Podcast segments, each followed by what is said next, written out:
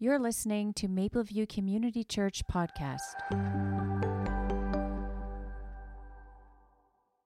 Awesome. So good that you're here with us. I've already met some new people, met a young man invited here today for the first time. I'm so glad that you would come and visit with us here at Mapleview.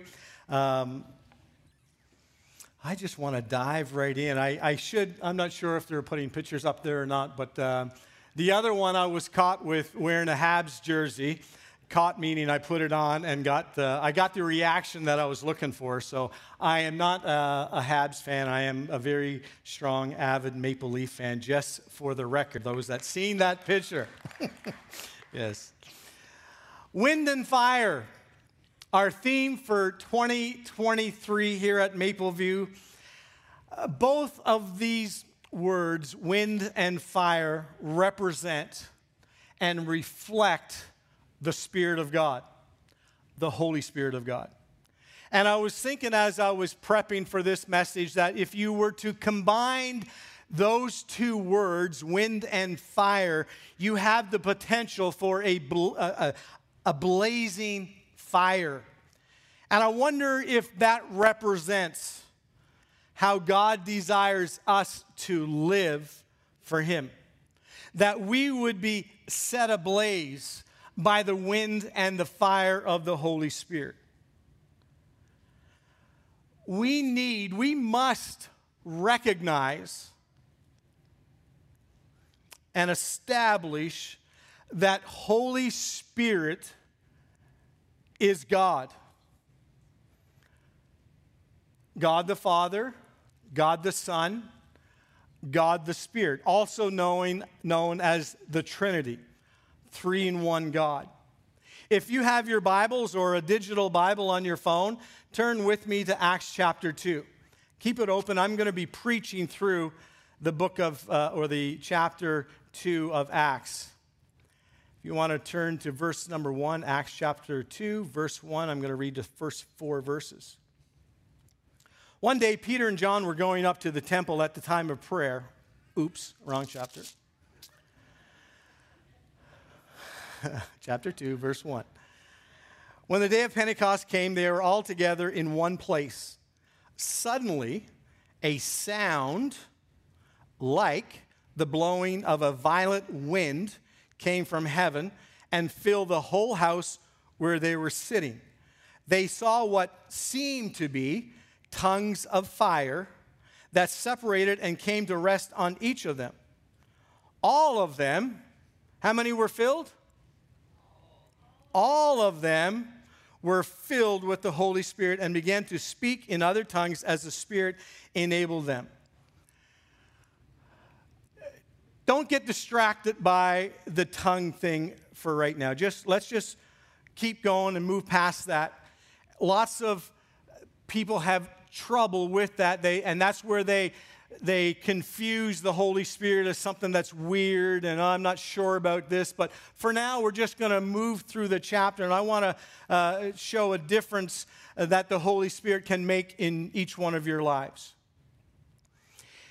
In case you haven't heard it, as, as this is the New Testament, this is the early days of the church as we know it today. But in case you haven't heard it recently, the baptism of the Holy Spirit is still available to all of those who call Jesus their Lord. The book of Acts is filled with examples of the power and the results of the moving of the Holy Spirit in people's lives. What happened to Peter on this particular day of Pentecost changed Peter's life dramatically forever. And you need to know that the Holy Spirit can, can change your life dramatically as well. You remember Peter? Do you know who I'm talking about? He's one of the disciples of Jesus. We're going to look at the life of Peter for a moment, and I want to call it PPP pre Pentecost Peter and post Pentecost people Peter. Many people think of Peter as the one who constantly was opening his mouth when he should have been keeping his mouth shut. Peter had that notorious disease called foot in mouth disease. Wave your hand if you know someone. No, I'm kidding. Don't, don't, no, no, I'm kidding. there are a lot of hands started to go up there. But Peter seemed to be that guy that just didn't know when to shut up. Often we see him interjecting or interrupting conversation, doing and saying things that he shouldn't have been doing and saying. But in spite of Peter's disease, Jesus still loved him. And that's what I love about Jesus. He loved and still loves imperfect people like you and me. Peter was constantly getting himself in a pickle, often by what he said. And I want to highlight some of those. There's a number of, of instances where Peter shouldn't have been doing or saying what he shouldn't have been doing, was doing these things. I've only picked six out for today. Number one, in one instance in Matthew chapter 15, Peter says, Hey, Jesus, Jesus had just confronted the Pharisees and was teaching the Pharisees of what they shouldn't be doing and what they should be doing. And after it was all over, Peter said, Jesus, can you explain that to me? Because I don't get what you just said. And Jesus responded with a phrase that you wouldn't think Jesus would say. He said, Peter, are you still that dull to not understand it? But Jesus went on patiently and began to explain the parable to the disciples and Peter. The second one, Peter was among the disciples who tried to prevent the children from coming to Jesus. And of course, Jesus rebuked him, rebuked them for doing that. Number three, there's the time that Jesus was washing. I don't know if you remember this story, but Jesus was washing the feet of all the disciples. And when he gets to Peter, Peter's like, Nope, not washing my feet. In fact, never, you will never wash my feet. And Jesus said, Well, Peter, if, if you don't let me wash your feet, then you can have no part of, of me. And Peter said, Oh, you know what? While you're at it, wash my feet, wash my hands, wash my head, do it all. Wash me all over, kind of thing. Peter was that kind of guy. Number four, Peter was also the disciple who almost decapitated the soldier that was arresting Jesus, Malchus. He had come to arrest Peter, and Peter whips out his sword and makes a slice toward his head. And instead of chopping his head off, he chopped his ear off. Jesus rebuked Peter for that, and then he reattached or healed the guy's ear. John chapter 18. Number five, in Matthew 16, Jesus is with his disciples, and now he begins to explain what's about to happen in the days and weeks ahead to him. And he begins to tell them that the chief priest and, and the leaders uh, of the law of the day were going to treat him harshly, and they would end up uh, arresting him, and he was going to be killed, and then he would rise again three days later. Peter was no. Peter starts to rebuke Jesus. You can't do that, Jesus. Scripture actually says he took him aside. He said, Jesus, you, you can't do this. No, that, that's never going to happen. And then, anybody know the response that Jesus gave him? This is in Matthew 16, verse 22. Then Jesus turned to Peter and said, Get thee behind me, Satan says to Peter, You are a stumbling block to me, Peter. You do not have in mind the concerns of God, but just human concerns. So, this is Peter pre Pentecost. Peter was messing with God's plan of salvation, and Jesus wouldn't have any of it.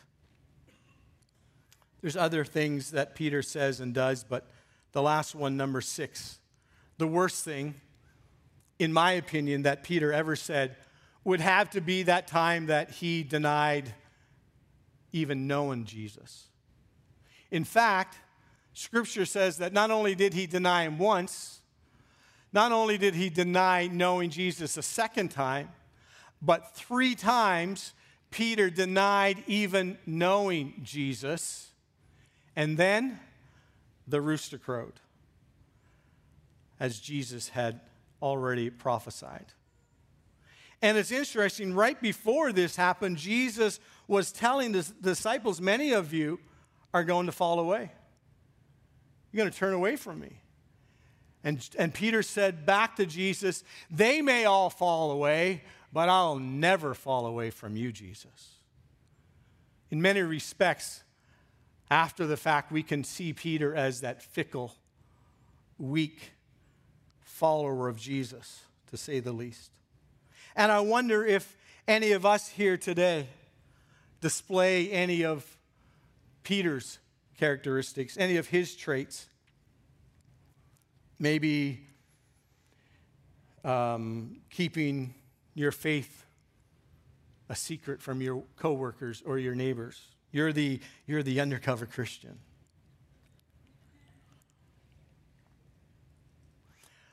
But then in Acts chapter 2, we begin to see Peter in a different light. He becomes totally transformed by the power of the Holy Spirit. Peter, the same Peter who just weeks ago denied knowing Jesus, and now we're about to see him with boldness that literally is out of this world, is like, who is this guy?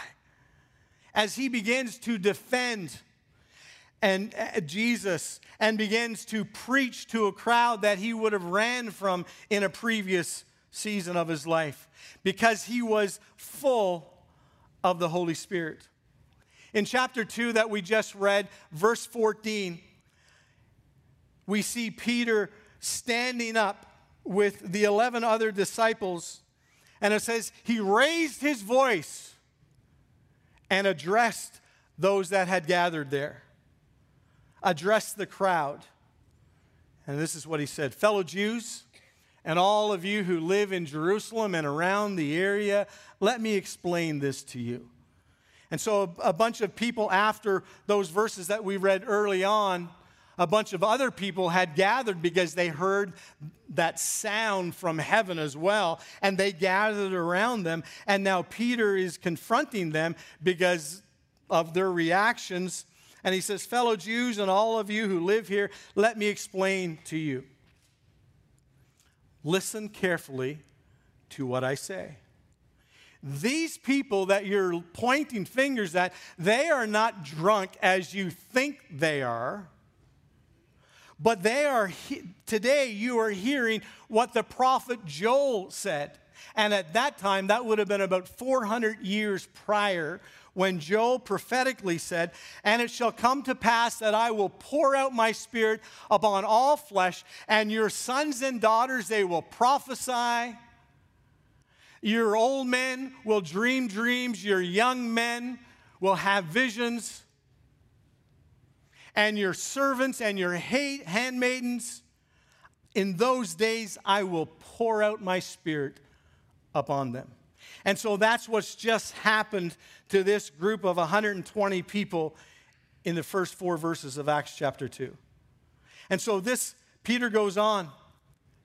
He says, You people, along with other wicked men, put Jesus to death. You killed him on a cross. Let all of Israel be sure of this that God has made this Jesus, who you murdered, God has made him the Messiah. God has made him the Lord. This is Peter calling them out for having a part in crucifying Jesus, the Messiah. This power and boldness is coming from the Holy Spirit of God, and it's now operating in Peter's life. If you keep going in chapter 2 with verses 37 and 38, we see the response of the people as Peter preached this powerful sermon And then it says, when the people heard what Peter was preaching, they were cut to their heart. They were sorrowful. They were regretful that they had played a part in crucifying the Messiah. And they said to Peter, What shall we do? You're right, we get it. And Peter responded and said, Repent of your sins and be baptized, every one of you, in the name of Jesus Christ for the forgiveness of your sins, and you will receive the gift of the Holy Spirit. Peter was filled, he was empowered by the Spirit of God, and was no longer denying that he knew Jesus. The Jesus that he hung out with for about three years, literally spent every day with, he denied him. But a few weeks, weeks later, he's now full of the Holy Spirit, and now he's preaching to those same people that put Jesus on the cross. And verse 41 says, And those who accepted Peter's message were baptized, and about 3,000 were added to the number that day. In other words, 3,000 people repented of their sin and they became followers of Jesus Christ. And Peter's just getting wound up. He's just getting started. If you were to go through the book of Acts, if you were to turn the page, which I started to read chapter 3 earlier, Peter keeps going. You may have heard this story before. But Peter and John are on the way to the temple. They had no trouble still going to the temple and they were at they were going up to the temple. And scripture tells us that outside the gate called beautiful there was this lame beggar. He was crippled since birth. And the next chapter I think it is that it gives us information that the beggar is 40 years old. So he's been coming, he's been brought there every day. And Peter and John are going past him, and the guy's there begging for alms. He's looking for some money to, to pay for his living expenses. And as they go by, Peter stops and stares at, at the beggar, and, and he says, Look at us. And the beggar focused in on Peter and John. And Peter says, Silver and gold I do not have, but such as I have, I give it to you. In the name of Jesus, rise up and walk. 40 years not being able to walk. And Peter took him by the arm, and Peter lifted him up. And scripture says that the man began to jump and leap and praise God. The power of the Holy Spirit was flowing through Peter and John, and the man was healed.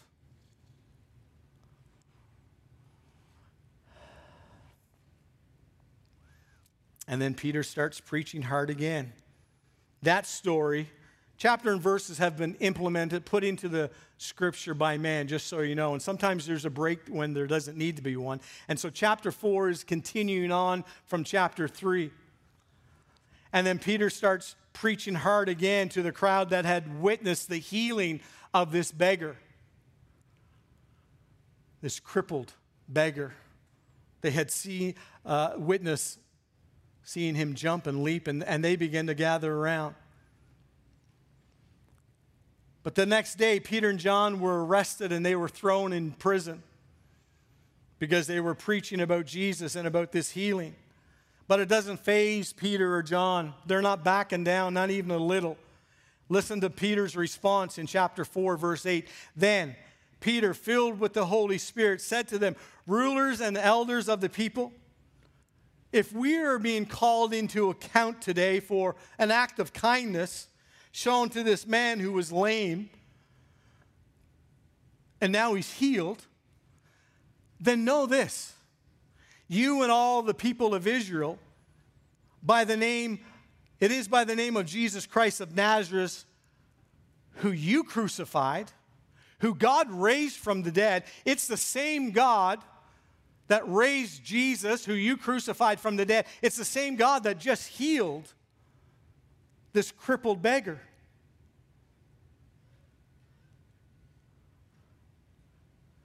This is Peter filled with the power of the Holy Spirit. The book of Acts is full of these kinds of examples of Holy Spirit power. If you want to build and increase your faith, read the book of Acts and then reread it again. Scripture says that faith cometh by hearing and hearing by Anybody know the answer? By the word of God. Your faith can be built up by reading and hearing the Word of God. As you read through, I'm going to challenge you, I dare you to read through the book of Acts. Ask Holy Spirit to empower you with the same power that Peter experienced. Sometimes, this is just between me and me, but sometimes I wonder if the church, if the worldwide church of Christ followers, I wonder if the church is at a deficit when it comes to operating under the influence of the Holy Spirit. There's many things that we can be under the influence of. But if you're going to be under the influence of anything, I would recommend that you be under the influence of the Spirit of God the best kind of under the influence that you could ever be under. I pray to God that we would locally and worldwide, that we would not be a church that's lukewarm.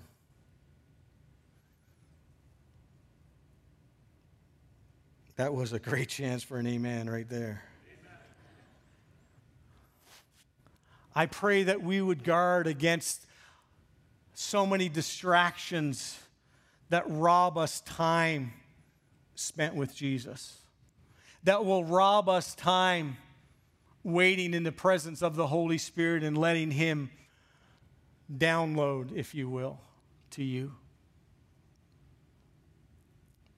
Whatever your Christian faith, those of you who are Christians but maybe come from a different tradition, I, I want to encourage you if Holy Spirit hasn't been a focus of your tradition. I want to I want to say that it is crucial that we include the moving and the operating of the Holy Spirit in our daily lives. It's not a judgment, it's just an encouragement. As Jesus instructed the disciples to wait for the Holy Spirit, I believe we need to wait and be in the presence of God seeking the Holy Spirit's power in our lives. I feel like there's so many distractions that are vying, that are battling for our attention. Things that distract us from God's plans and purposes.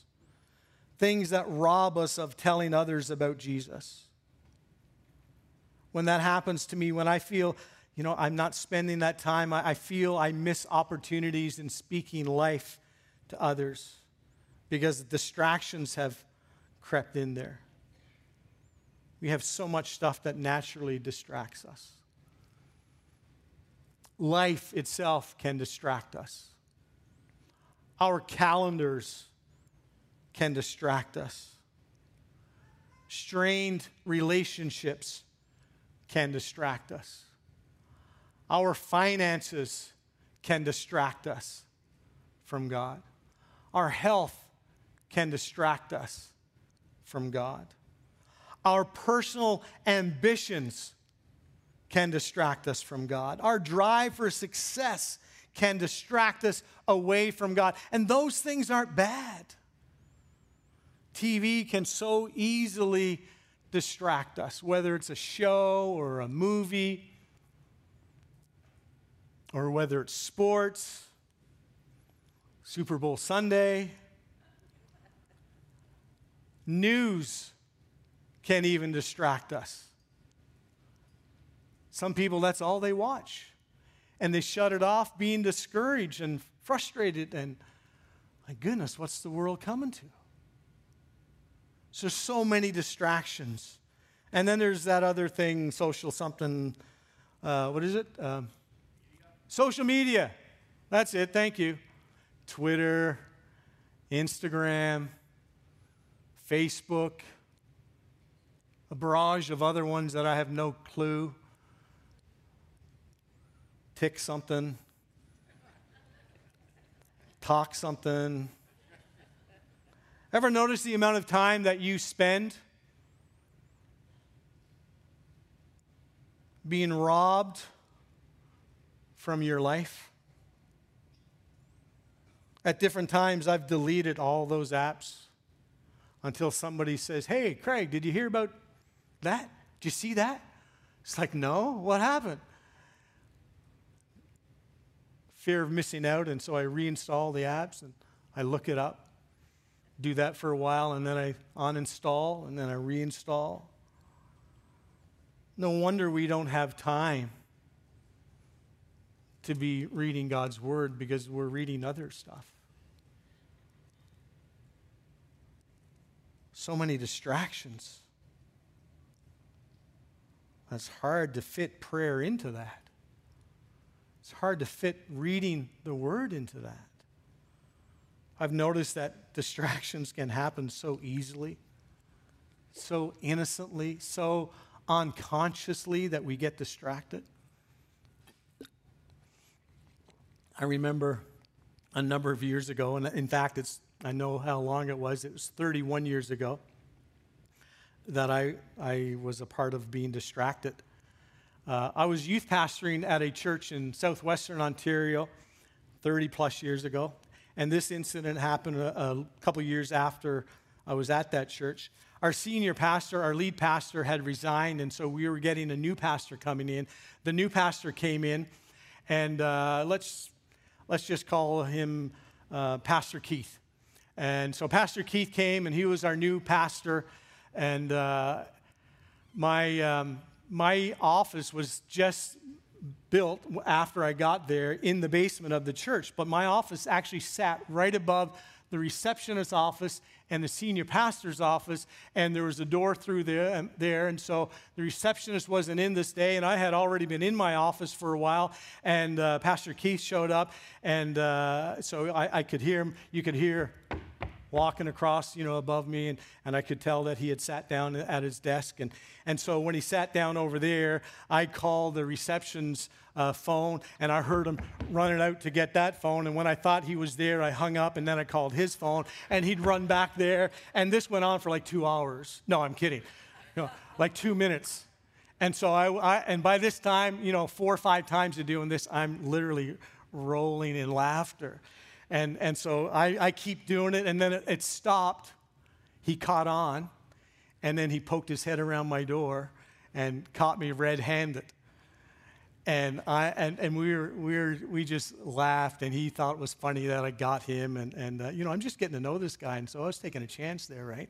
And, but he was a great guy. And, and so, you know, even to this day, when we get together, you know, half the times we see each other, we'll mention that incident, and, and we have we have another a laugh at it. And, and so I think, you know, how, I, you know, I, I, then and since even preparing my message, I thought, man, Pastor Keith was so easily distracted, you know, and he kept running back and forth. But then again, you know, I was being distracted as well because I was having some fun. The closing few minutes of this message may be new information for some of you here today. Others may just simply need a reminder.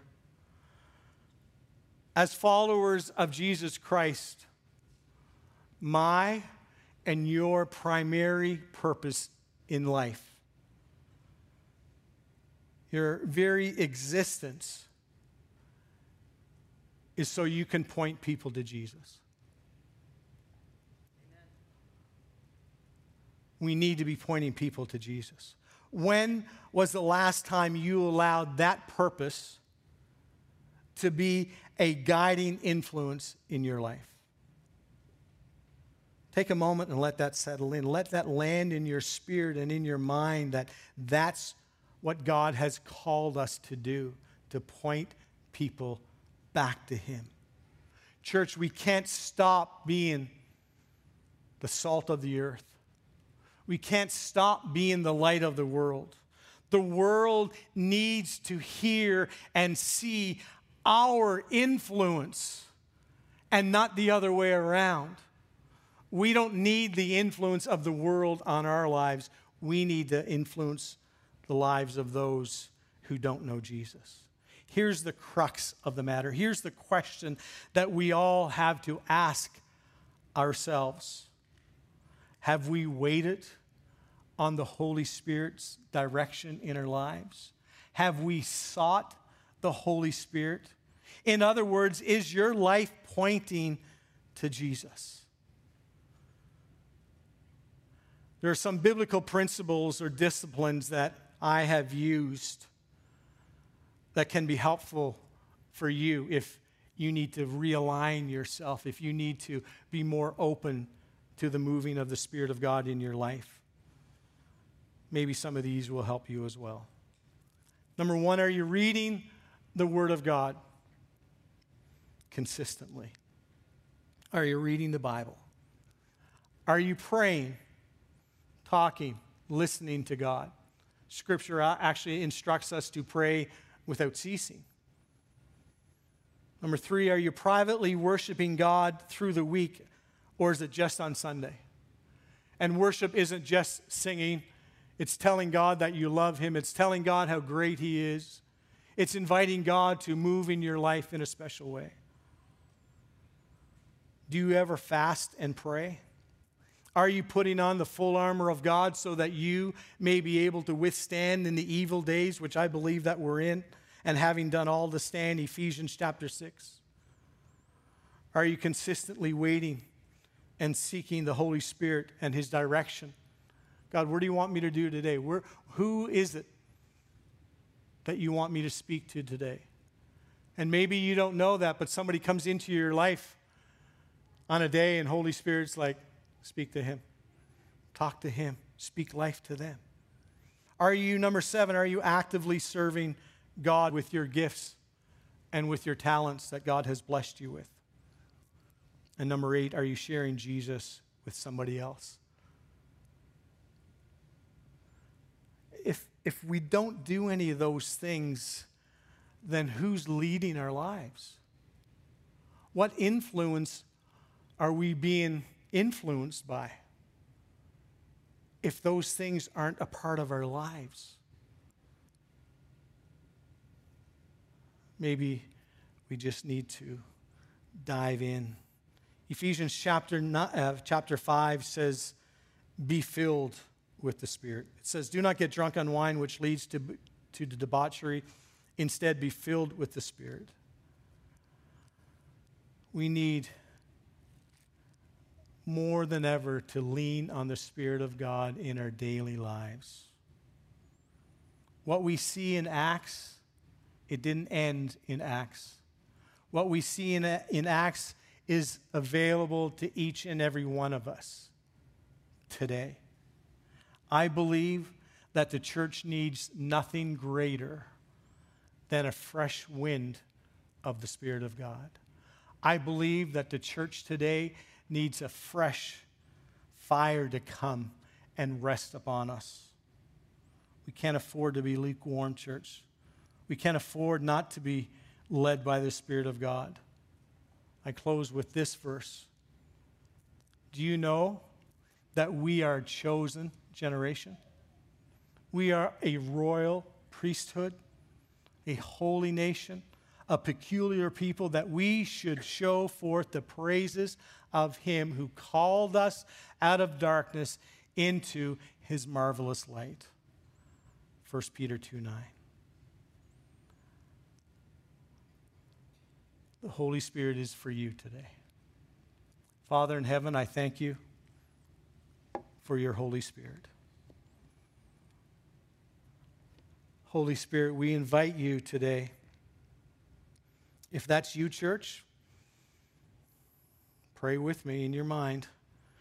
Holy Spirit, we invite you to come and flow through us. May the wind of your Spirit flow through us. May the fire of your Spirit rest upon us. God, that we would be bold and we would be courageous followers of Jesus Christ. Father, thank you for this day, for this time together. Holy Spirit, go with us. I pray, Holy Spirit, that you would prompt and you would quicken those that have invited you to be a part of their lives. Throughout this day, God, may your Holy Spirit quicken hearts and minds. If you're here today or watching online and you have not accepted Jesus, I pray and I invite you to invite Jesus into your heart. All you have to do is say, God, forgive me. I am a sinner. In Jesus' name we pray. Amen. Lord bless you, each one. You're listening to Mapleview Community Church Podcast.